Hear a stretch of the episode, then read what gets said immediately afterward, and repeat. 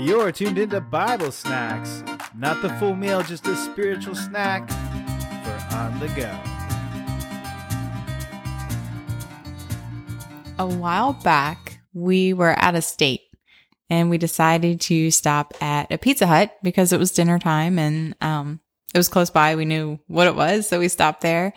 And we typically get their salads. I think they stopped this though back when like 2020. I don't know. They they stopped doing the whole salad thing, but Yeah.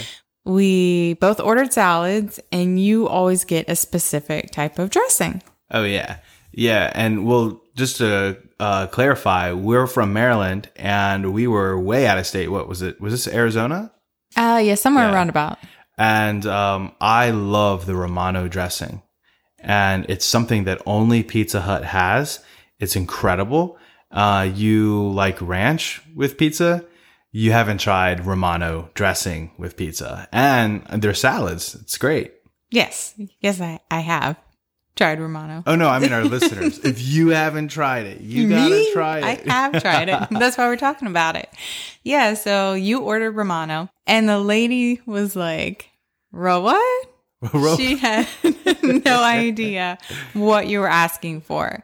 yeah. And you were like, it's a salad dressing. And Romano. she was, it's, it's kind of like ranch, but it's not. And she was clueless. So you sat there trying to decide what on earth you were going to do without Romano in your life. And Yeah, it was shocking. I mean, she really. Did, I do remember look, her looking at me like, like I was insane, and I'm thinking she's insane. I'm like, come on, this is Pizza Hut Romano dressing. Y- Do you you don't know this? Right. You're like, you should call corporate up and ask them where your Romano is. Um, but no, so it, it was funny because we just kind of assumed every Pizza Hut knew what Romano was, served Romano dressing. And we found out that wasn't the case. We assumed it was, and no. And that's a shocker because Pizza Hut's a franchise, and the whole thing is it's like supposed to be the same everywhere you go, and that is not the case. and of course, the obvious application here is, you know, we don't want to assume that everybody in the world knows the gospel. I mean, we know it, and it's very prevalent in our country, but obviously, there's places that that don't know the gospel yet, and thank the Lord, He sends and calls missionaries to very remote places to to get that uh, dress the gospel. Going to say the Romano dressing the gospel of Jesus Christ to those places, but there's a there's another application here, and that applies more to us on a daily basis, and even your your Christian brothers and sisters that you personally know. And yes, we know the gospel, but does it stop there? No, it doesn't. We press on further. And while we may assume that everybody understands this, we can't because there may be Christians that don't know that hey our like we can take our faith deeper you can go to another level of of experiencing god in your life and i'm talking about growth Absolutely. spiritual growth Yeah. Yeah. um, and yes, the joy of our salvation when you come to Christ and you're given this new life and a new heart, and it, it's exciting. Um, but then we don't stop there. God calls us to follow Him and go deeper and grow. And uh, and I, I thought of it, you know, when we talked about this, it's like, hey, we shouldn't assume that everybody knows this. Yeah, we shouldn't assume that everybody knows about Romano, and we shouldn't assume that every Christian understands the depth of um, sanctification and growth. Absolutely, and um, a, a key uh, factor of that is even in in the Old Testament with the Israelites when uh, God called the Israelites out of Egypt, out of bondage. It says somewhere in Deuteronomy that He called them out so He could bring them in. Meaning, he called them out of slavery in Egypt, Exactly. which is a picture of our slavery to sin. He called us out of our slavery to sin. And for them, he didn't just call them out, he called them in to the promised land to take hold of this incredible land that was for them.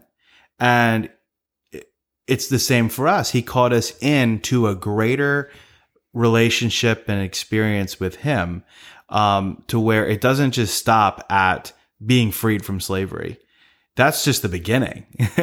and we can choose to then go through the wilderness for 40 years or follow God and draw near and go to the promised land. Right. And of course, we're all waiting the, the heavenly prize, but here now in this life, we have the ability to uh, experience God in this way and, and his divine power and life and godliness. And I'm talking about Second Peter chapter 1, uh, verse 2.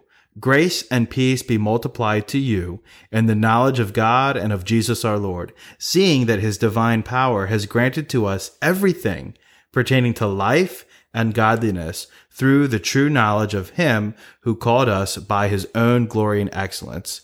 For by these things he has granted to us his precious and magnificent promises, so that by them you may become partakers of the divine nature.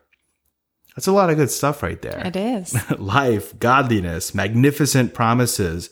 Uh, are these the type of things that we're experiencing in our life?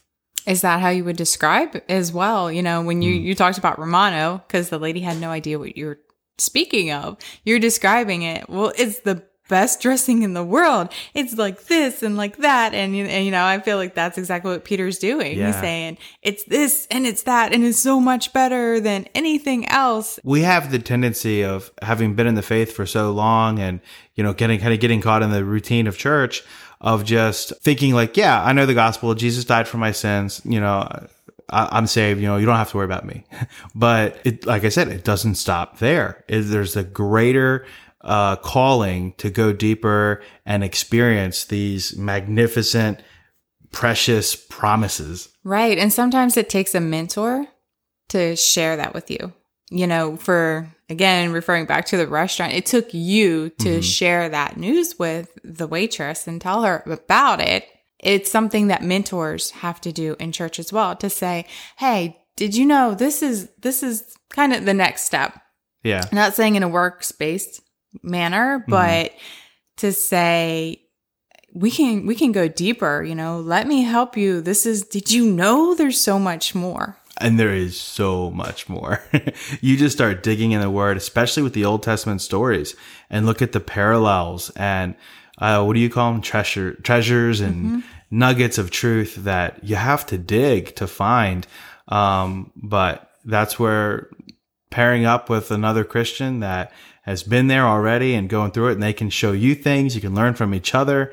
Uh, it's exciting, and that's that's part of the life that God has given us to draw us in Right. to a greater calling. so maybe we should start something called like Romano ambassadors. there you go.